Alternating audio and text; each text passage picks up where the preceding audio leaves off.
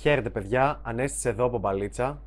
Ναι, αυτά είναι τα γνωστά βίντεο στο IGTV που τα βλέπεις μετά και στο YouTube, αλλά στο Instagram τα βλέπεις πρώτος. Ναι, και σήμερα θα μιλήσουμε για αυτό που λένε, που είχε πει, ε, βασικά το έχουν πει διάφοροι άνθρωποι τους οποίους θαυμάζω. Πρώτος που το είχε πει, νομίζω ήταν ο David Pagan, ε, όχι, βασικά λάθος, David D'Angelo, Eben Pagan νομίζω λέγεται. Και είχε πει ότι attraction is not a choice.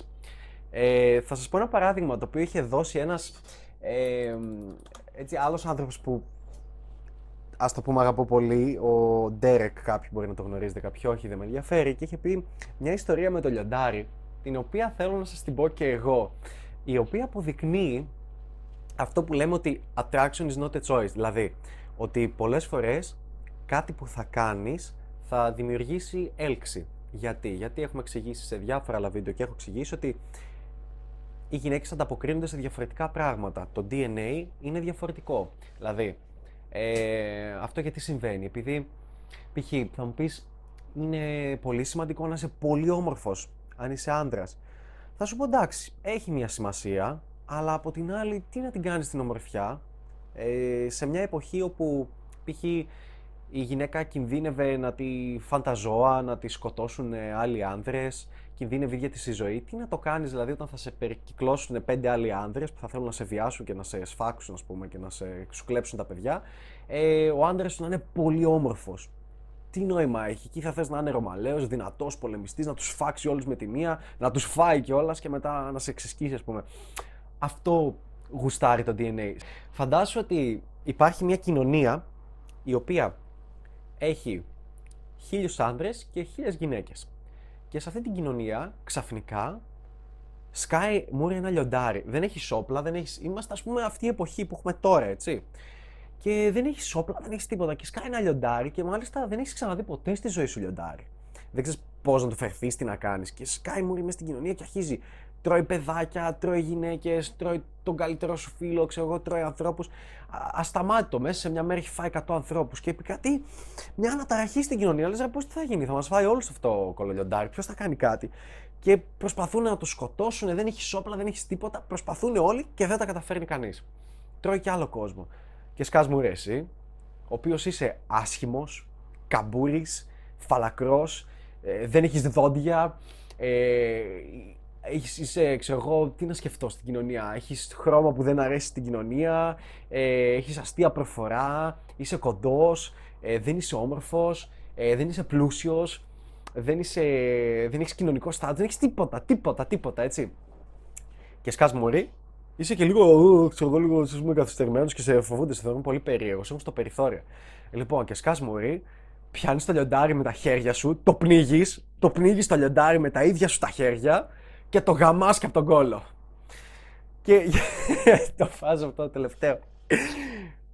Μπορεί... Πες αυτή την ιστορία σε γυναίκες. Πες την. Ή δες αυτό το βίντεο με την κοπέλα σου, με κάποια γυναίκα. Θα δεις ότι δημιουργεί έλξη. Δηλαδή, σε εκείνη την κοινωνία, απευθείας, μετά από αυτό, που θα έσωζες την κοινωνία σου, το, την, την ομάδα σου από το λιοντάρι ήσουν ο σωτήρας που το έπνιξε με τα ίδια του τα χέρια και το γάμισε κιόλας. Πραγματικά οι γυναίκες θα κάνανε ουρά για να τις πηδήξεις και ουρά μάλιστα για να σου γλύψουν και τον μπούτσο ακόμα και μετά αφού γάμισες το λιοντάρι από τον κόλο. Και ναι, σου φαίνονται παράλογα αυτά, σου φαίνονται περίεργα, αλλά έτσι είναι. Και αυτό εξηγεί αυτό που λέμε ότι attraction is not a choice.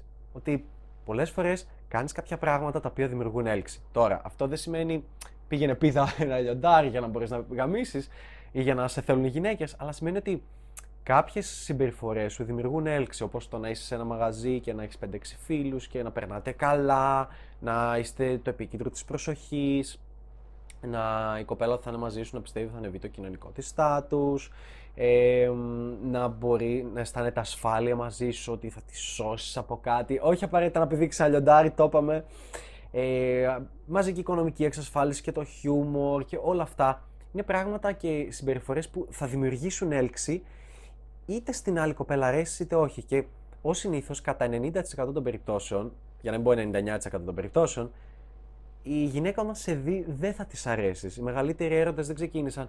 Αχ, τον είδα και έπεσα ξερή. Γιατί για τις γυναίκες δεν μετράει τόσο πολύ η ομορφιά και τον όμορφο άντρα τον έχουν έτσι. Μόνο από το Tinder, μόνο από το Instagram, μόνο από το Facebook, τον άντρα με τους κοιλιακούς, τον άντρα με τα λεφτά, τον άντρα που θα θέλει να τι πηδήξει, τον έχουν έτσι. Είναι κάτι πολύ εύκολο και το έχουμε ξαναπεί. Συνεπώς, στη γυναίκα δημιουργείς έλξη αφού σε γνωρίσει και μετά. Γι' αυτό λέμε είναι ωραίο να βγαίνεις στον δρόμο, να γνωρίζεις κόσμο, να αλληλεπιδράς, να έχεις χιούμορ, να δημιουργήσει έτσι μια κλειστή φούσκα μεταξύ σας που περνάτε υπέροχα. Γιατί έτσι σιγά σιγά χτίζεις την έλξη σε μια γυναίκα. Και για να ξαναγυρίσω λίγο στο story με το λιοντάρι, και τώρα το μυαλό μου είναι ηλίθιο και σκέφτεται το λιοντάρι και το πιάνει με τα χέρια σου και το πηδάς.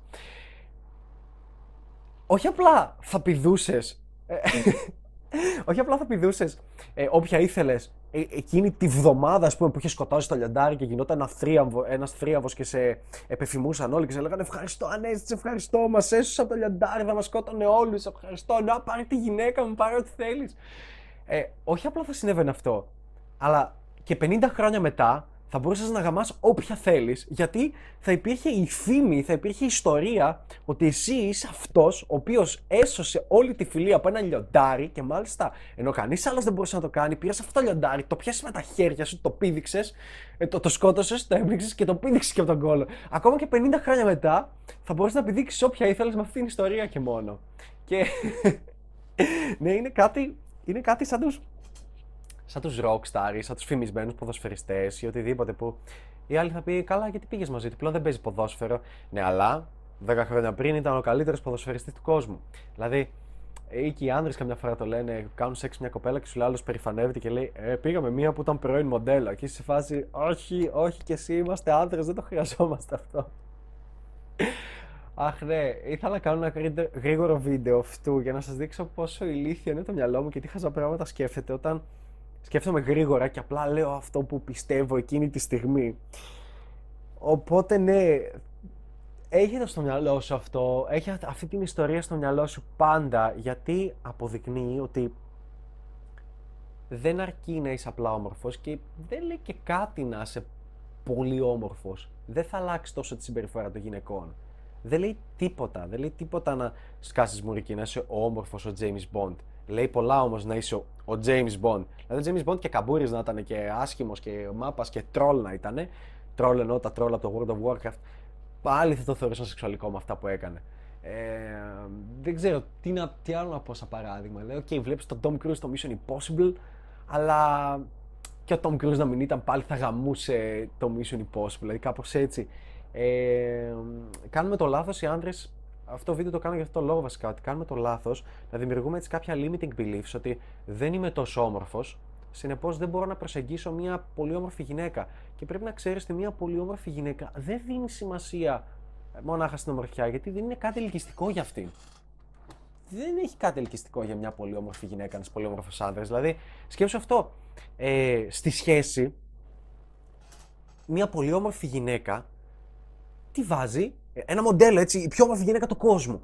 Τι βάζει σε μια σχέση, την ομορφιά. Την ομορφιά την έχει ήδη. Δηλαδή, το checklist από τη σχέση σας, που είναι η ομορφιά, έχει φύγει ήδη από την ίδια. Δεν χρειάζεται κι άλλη ομορφιά δίπλα της. Έχει φύγει.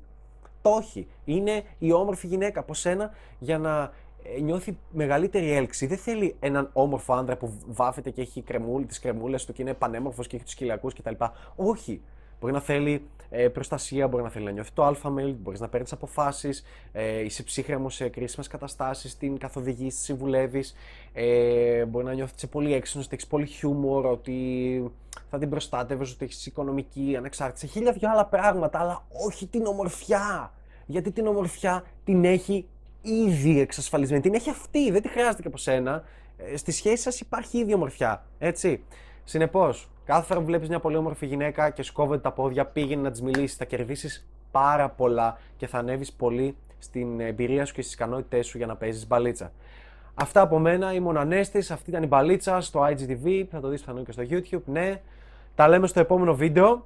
Και να θυμάστε την ιστορία με το λιοντάρι και ότι η έλξη δεν είναι πάντα επιλογή σου. Αυτά. Αντίο.